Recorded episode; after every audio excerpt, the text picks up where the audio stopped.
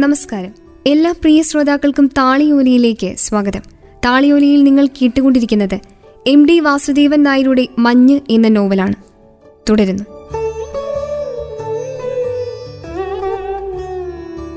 വിറയ്ക്കുന്ന ചുണ്ടുകളിൽ ശബ്ദം മരവിച്ചു നിന്നു. ശരീരത്തിന് കനമില്ലാതായിരിക്കുന്നു. പാറി നടക്കുകയാണ്. ആകാശചെരുവിലെ മേഘക്കീറു പോലെ. താഴ്വരയിലെ ചുഴലിക്കാറ്റിൽ ആരോ പറത്തിയ വെള്ളത്തൂവാല പോലെ.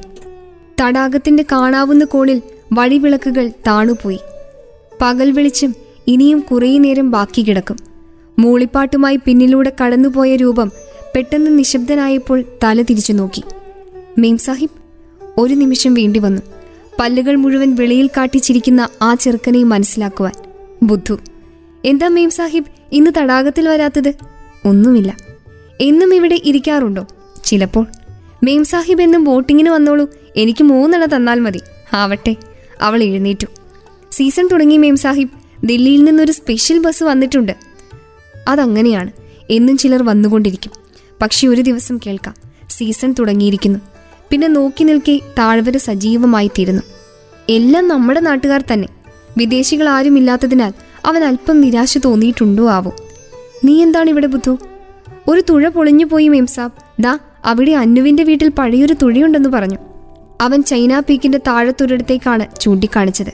അവൾ പോകാൻ തുടങ്ങിയപ്പോൾ ബുദ്ധു ചോദിച്ചു പോവുകയാണോ? ആ. ഞാൻ വന്ന് സംസാരിച്ചുകൊണ്ടാണോ മീംസാ പോകുന്നത്? അല്ല നേരം വൈകിപ്പോയി. അവൾ നടന്നപ്പോൾ ബുദ്ധു കുറച്ചുകൂടി പിന്നാലെ വന്നു. ഒരു കാര്യം ചോദിക്കട്ടെ മേംസാബ് ഉം വെള്ളക്കാരൊക്കെ നാട് വിട്ടു എന്ന് പറയുന്നു. നേരാണോ? അവന്റെ മുഖത്തെ ഉത്കണ്ഠ കണ്ടപ്പോൾ അവൾ പൊങ്ങി വന്ന ചിരിയടക്കി. വെറുതെ പറയുന്നതാണ്. ആ അതാ ഞാനും പറഞ്ഞത്. ഇത്ര നല്ല നമ്മുടെ നാടുള്ളപ്പോൾ ആരെങ്കിലും പോകുമോ? സംതൃപ്തനായി അവൻ തിരിഞ്ഞു നടന്നു. പിന്നിൽ അവന്റെ മൂളിപ്പാട്ട് വീണ്ടും കേൾക്കാൻ തുടങ്ങി.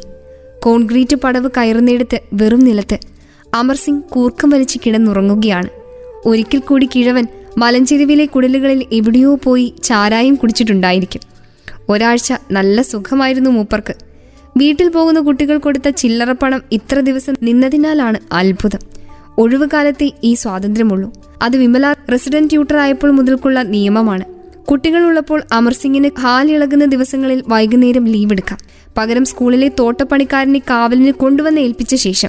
അല്പം കുടിച്ചാൽ അമർ സിംഗിന് ബഹുമാനം വർദ്ധിക്കും. കുറച്ചുകൂടിയാൽ കരഞ്ഞ് പഴയ കഥകൾ പറയും. ഭാര്യ ഓടിച്ചോടിപ്പോയതും മകൻ അടിച്ചു പുറത്താക്കിയതും.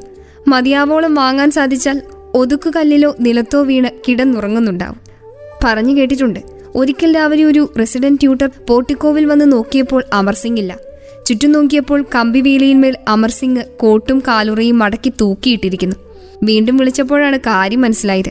കമ്പിവേലിമേൽ മടങ്ങിക്കിടക്കുന്നത് ഉടുപ്പുകളല്ല അമർസിംഗ് തന്നെയാണ്. മുറിയിലെ മേശപ്പുറത്ത് ആട്ടാറൊട്ടിയും സബ്ജിയും മൂടി വെച്ചിട്ടുണ്ട്.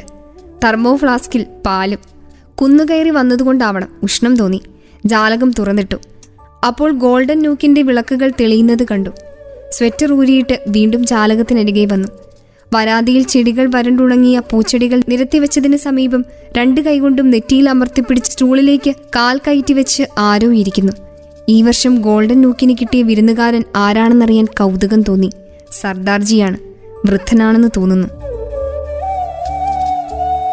താളിയോലയുടെ ഈ അധ്യായം ഇവിടെ പൂർണമാവുന്നു.